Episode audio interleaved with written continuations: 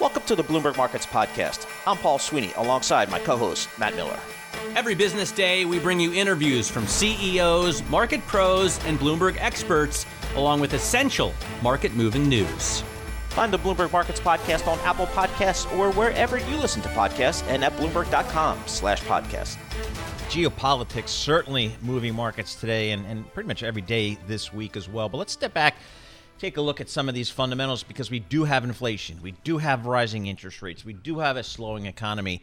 How are risk assets to perform in that environment? Let's check in with Mark Yusko, CEO, CIO, and founder of Morgan Creek Capital Management, located in some third-rate hamlet called Chapel Hill, North Carolina. I mean, I guess he couldn't find any office space in Mark. Paul's a Duke guy in Durham, North Carolina. But we'll check in with Mark anyway. Mark, what are you telling your clients here as they kind of raise all some of these, you know, these bricks in this wall of worry here?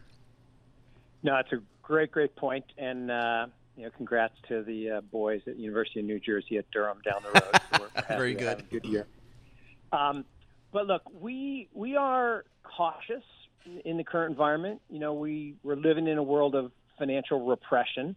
That, to me, is the biggest problem. Savers are just being punished with these low interest rates. And although the Fed's making noises about raising, I actually don't think they can. So that'll take one of the stressors away when they finally do what I call the Powell pivot, and he finally admits that he really can't raise rates. You mentioned it. Economic growth is slowing very dramatically.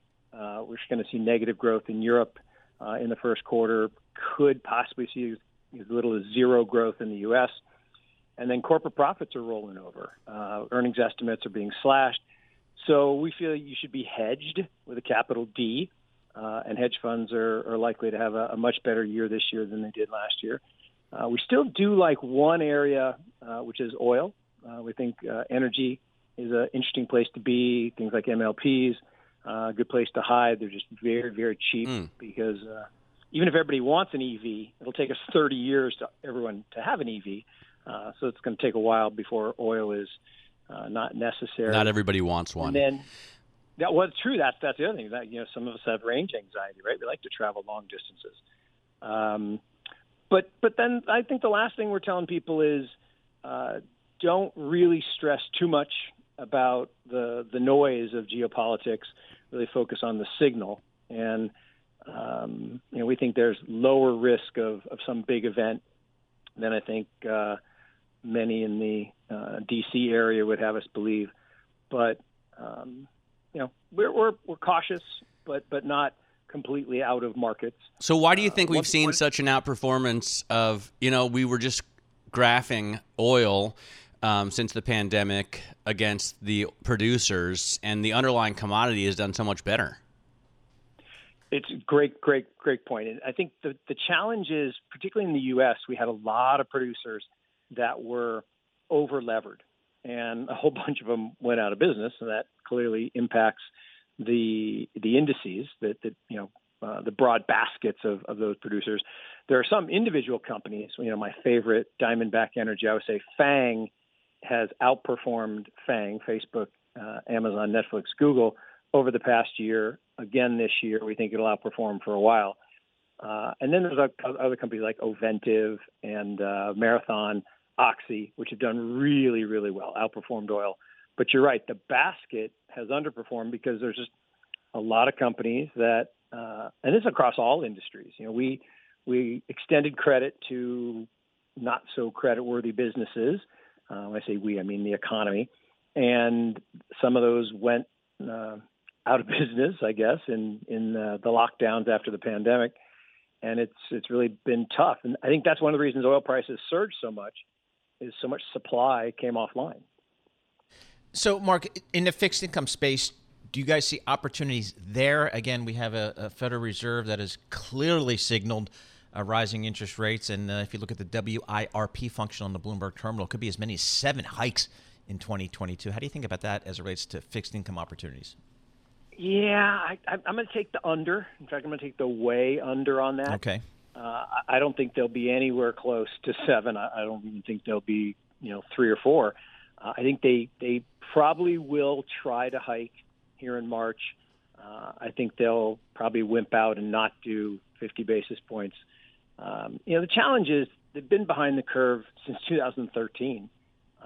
For 100 and something years, the average short-term rate roughly equaled nominal GDP growth. And, that hasn't been true for 8 years.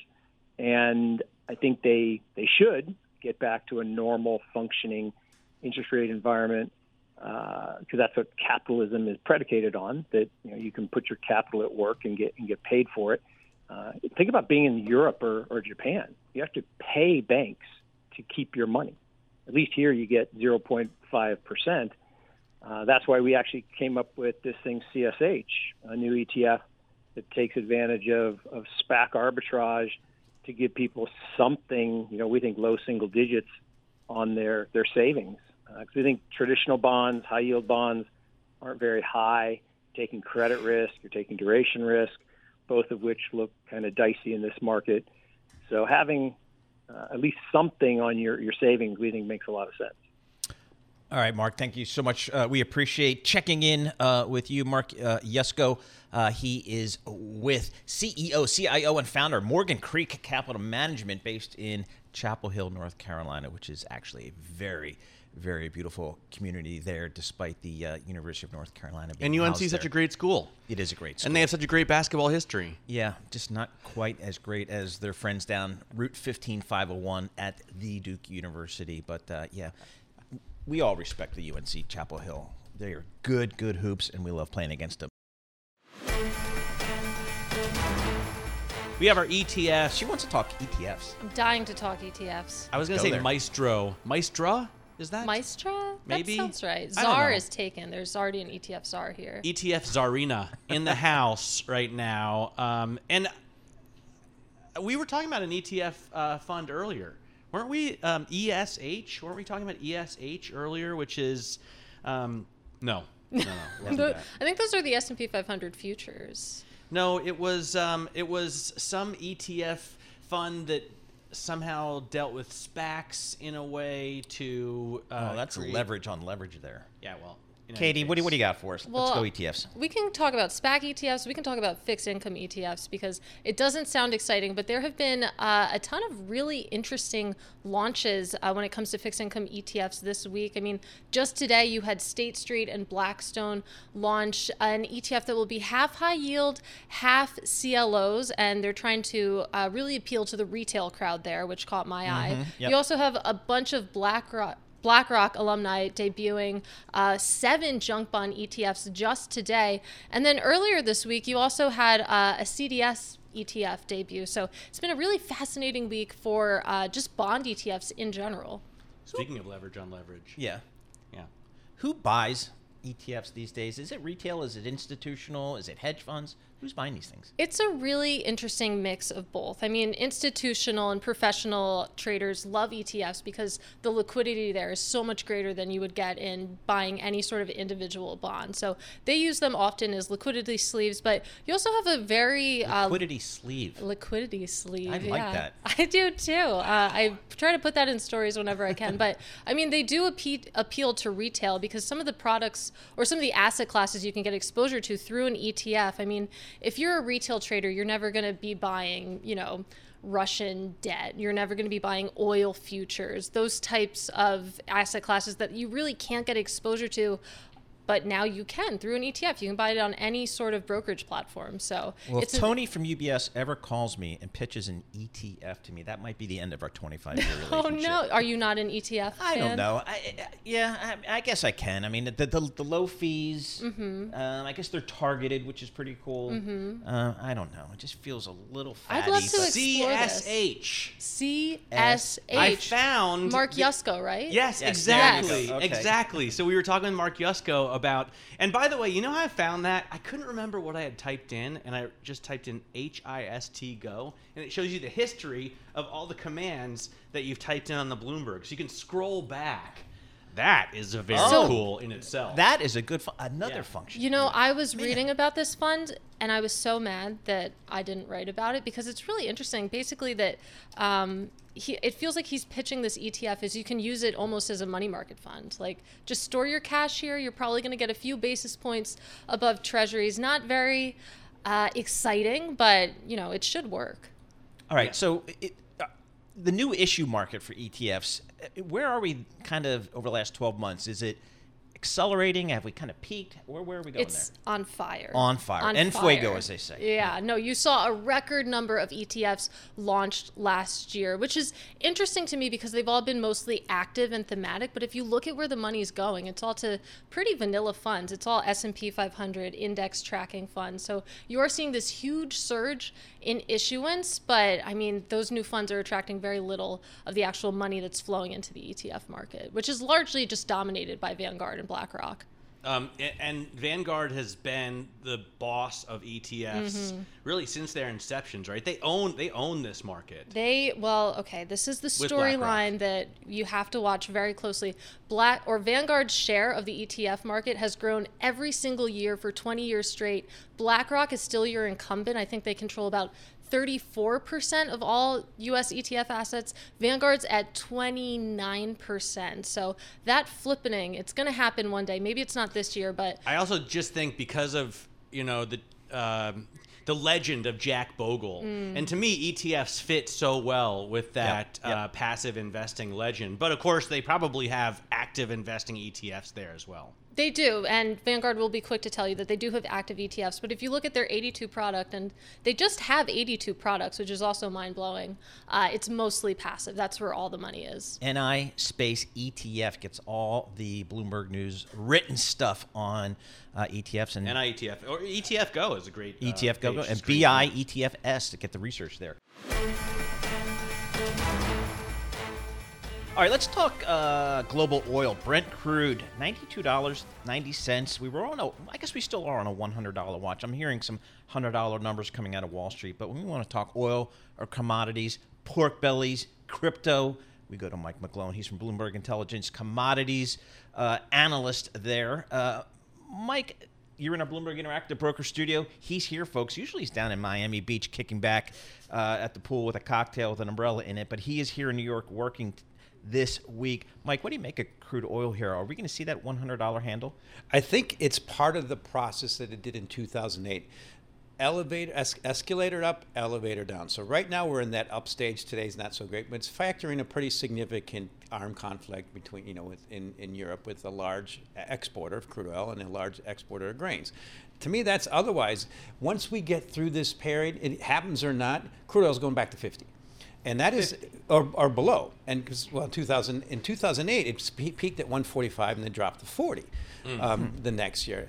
And then what happened was it went up to 100 until 2011, and the whole U.S. shale revolution happened, oil sands in Canada. That's happening again now. The difference is Matt loves is the EVs are really kicking in. And our consumption in North America peaked in 2018. And so it's starting to head lower. So also the key thing is, war keeps it elevated in the shorter term, but the big picture is higher prices bring on more supply, and it's worse this time. We don't see happening yet, right? We don't see the shale guys rig counts pulling more oil out of the ground. We don't see Texas pulling the trigger. They just don't seem to be doing it yet. Why? Lagging. So what are we doing right now? We're the reciprocal of negative prices 2020. We're going to do the exact opposite within the next year. It might be a few months. High prices now. Back to the more enduring trends. So let's give you this fact. Crude oil peaked at 145 in July 2008. If it were catch up to PPI, it'd be $200. So that's a bear market that's bouncing within a range. So yes, it's a lot of fear, but this is just the facts of the market. You can create more of it, we use less of it, and I came from a Corn Belt background. 12% of our gasoline is from ethanol, which I know you love. I'm against that. Well, no, I'm not against it if you don't care about your motor. But it's not good. I don't want to put that in my... I will drive the extra mile to get pure gasoline. Really? I don't want ethanol in my gas. Do I get ethanol in my gas? Yes, you do. I don't care, do I? You don't care. I don't care. No. All right. So, but supply and demand here, OPEC has remained pretty disciplined Is that something you expect to continue? Unprecedented. Well, does OPEC really have that much spare capacity? Well, one of the things we've been hearing from the guests we bring on is, okay, Saudi does, and you can see it with OPEC Go. It's a really cool chart for spare capacity. Yeah. But the guests that we have on lately have been doubtful that other countries really have that much spare capacity. And actually, you don't see anything on OPEC Go besides Saudi Arabia and the UAE. Don't underestimate how prices bring on supply in commodities. Good this is point, a lesson I learned when I used to have hair. It's just this so is entertaining. Elasticity. Exactly. It's just so entertaining to hear it, because I remember how we were going to have peak oil 10 years ago. What really peaked? Consumption in North America. So that'll come. The discipline's impressive. Iran could come back. Look at Venezuela. They have as much oil as crude oil. At some point that comes back, and higher prices bring that on. But I think what's happening now is more the macro. I think we're beginning part of the great reversion of this massive period of economic, fiscal, monetary stimulus. And so if we don't have the war, we face the Fed. If we do have the war, we have other issues, a potential recession. But, you know, the unique thing that's really been happening lately is I was impressed with how Bitcoin has been a leading indicator. If you come in the morning, like today, Bitcoin was heavy, the stock market follows. I've been watching that, yeah. Yeah, you watch the ticker, and then you have those days when the stock market's down and Bitcoin starts ticking up, the stock market follows. It's amazing how this crypto has become the leading, leading indicator in markets. But in the big picture, I think that's what comes out ahead. So I published a piece recently, as we know, lack of supply, decline in supply, increase in adoption, not part of most portfolios. Bitcoin. And you look at crude oil, we're using less of it. You mentioned ethanol. I drive an electric, and I've had it for 8 years now. It's great. Electric. Driving an electric down to Miami Beach? I drove it all the way. It's a Chevy Volt. I laud you. Wait, a Chevy Volt or a Bolt? A Volt. So they don't make them anymore, but it's a hybrid. Yeah. So basically, it's a plug-in hybrid. Actually, I love that car. Yeah, exactly. Yeah. I test drove them when they first came out. So my thing is, as I've been telling Paul and anyone who'll listen, I love the idea of electric cars. I love the acceleration of electric cars. I miss the vibrations and the sound of an internal combustion engine. Shifting gears. Shifting gears, obviously, as well. Yeah. I love a good hybrid. So I loved the Chevy Volt when that came out, and I don't know why they don't make it anymore. I love the BMW now has an X5 that has an inline six, so a fantastic power plant. That's the power plant that made them famous, and a huge 30-kilowatt battery.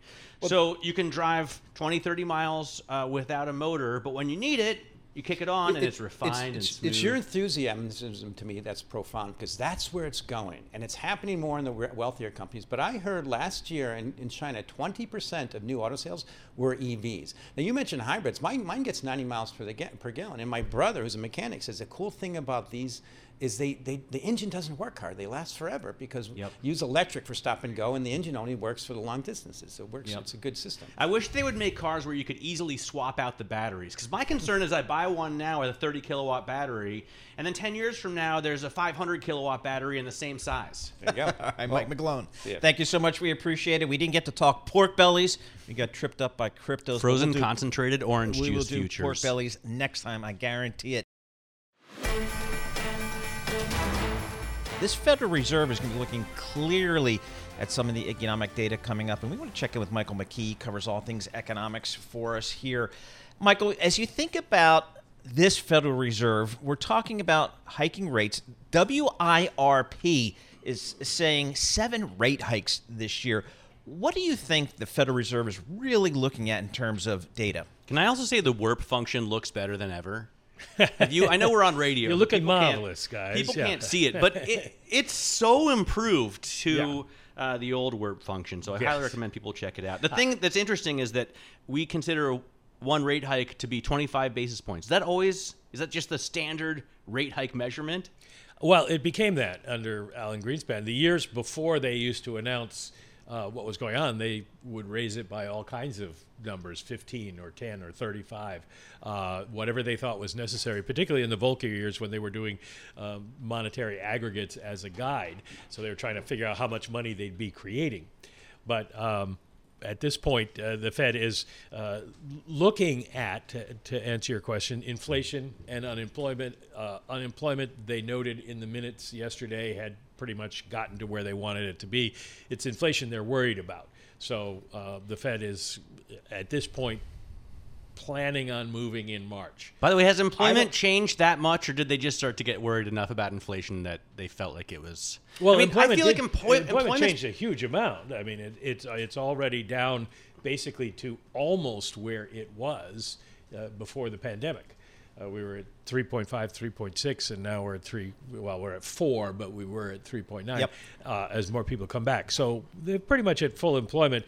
We're not going to get the same statistics that we got before the pandemic because people have not come back into the labor force. So that the Great Resignation distorts. Yeah. Well, we're all working, so I don't see any evidence. It's not that great in this room. But you're right, Matt. It's 25 basis points become the standard, and now they don't even do it by basis points. They're doing it by range of 0 to 25 between, now, and then it will be 25 to 50. And what the market is doing, and this is your WIRP lesson, is looking at what the effective Fed funds rate is likely to be, which is right now around 7 basis points. So if you look at the next move and you see that the implied rate is 32 basis points, then that's a 25 basis point move. So it's a little complicated, but once you get used to it, you too can speak Ukrainian. But in terms of that measured policy behavior and the transparency that the Fed wants to, I mean, are we going to stick with that throughout the Powell Fed? Will we ever get back to them saying, you know what, let's have an emergency meeting, and you know what, we'll raise by 50 basis points now, or 45? Well, they've had emergency meetings. They had an emergency meeting in March. But they can only do an emergency meeting to cut, right? Because the market... No, they could do an emergency meeting to raise if they felt it was necessary. It's hard to do because... I'm doubtful. Legally, they can do it. But you're right, it would be a shock to markets. And it was pretty obvious when we hit the pandemic and markets seized up and weren't working that they had to cut rates. So the emergency meeting they held was not a bad thing. But do you know who was saying this yesterday? Actually, I was struggling to remember because I'm getting old. Because you're not having a design. It was Danielle DiMartino Booth. Yep. And to be fair, her book was titled Fed Up, so you can tell where she's coming from. But she was saying yesterday, this isn't cool because the Fed is so careful when it comes to markets, right? They don't want to spook the markets, but they don't care about the common man paying $5 at the pump. Like, if they wanted to tackle inflation now, she was saying, and right. Paul made a great counter argument that it's really about the supply chain. If they wanted to fight inflation, they would just have an emergency meeting and raise 50 basis points now. And maybe 6-8 months from now, that would start to slow business activity, policy working with a lag. So it's not really going to help. I mean, we were surprised by retail sales yesterday and how good they were. And we've been surprised by how strong consumer credit has been. People want to spend money. Well, retail sales disappointed the last 2 reports. Think about how bad it was in December. And that was Christmas. But that was because Omicron. October was better. So, I mean, we pulled it forward. You're just basically outlining, Matt, why it's so hard for anyone to do monetary policy these days, especially when you're working with a blunt instrument like one interest rate. Well, and to Paul's point, if it's supply constraints that are causing inflation, if I'm paying so much more for my GMC Yukon AT4 because they just can't make enough, it doesn't matter if the Fed raises rates, does it? The Fed's going to raise rates on March 16th, and on March 17th, we aren't going to suddenly have a big supply of semiconductors that all of a sudden show up. So the car problem is going to continue. That's the issue. We've had several separate issues that get rolled into one. The semiconductors issue was a result of a number of factory problems, and then the car issues flowed from that. But then we have other supply chain issues where we ordered so many goods that they couldn't keep up with the shipping of them all. And that's slowly beginning to rationalize, but we're not there yet. Yeah, we just had Lee Klasko on from Bloomberg Intelligence. He covers all the ocean shipping companies, the railroads, the trucking companies. He sees it all, and he says he thinks this is going to stretch into next year. He kind of thought it might be a mid-2022 event where we get some meaningful improvement in supply chain, but now he's pushing that out even further. So that kind of goes to the issue. Have you ever ridden the rails? I have. Took a great Canadian Pacific investor trip through the Canadian Rockies. It was awesome. A 3-day trip, a lot of fun. You know who I bet's ridden the rails? What? Greg Jarrett. Yeah. Oh, I'm sure he has. As a hobo, out in the West. Thanks for listening to the Bloomberg Markets Podcast. You can subscribe and listen to interviews at Apple Podcasts or whatever podcast platform you prefer. I'm Matt Miller. I'm on Twitter at Matt Miller 1973. And I'm Paul Sweeney. I'm on Twitter at PT Sweeney. Before the podcast, you can always catch us worldwide at Bloomberg Radio.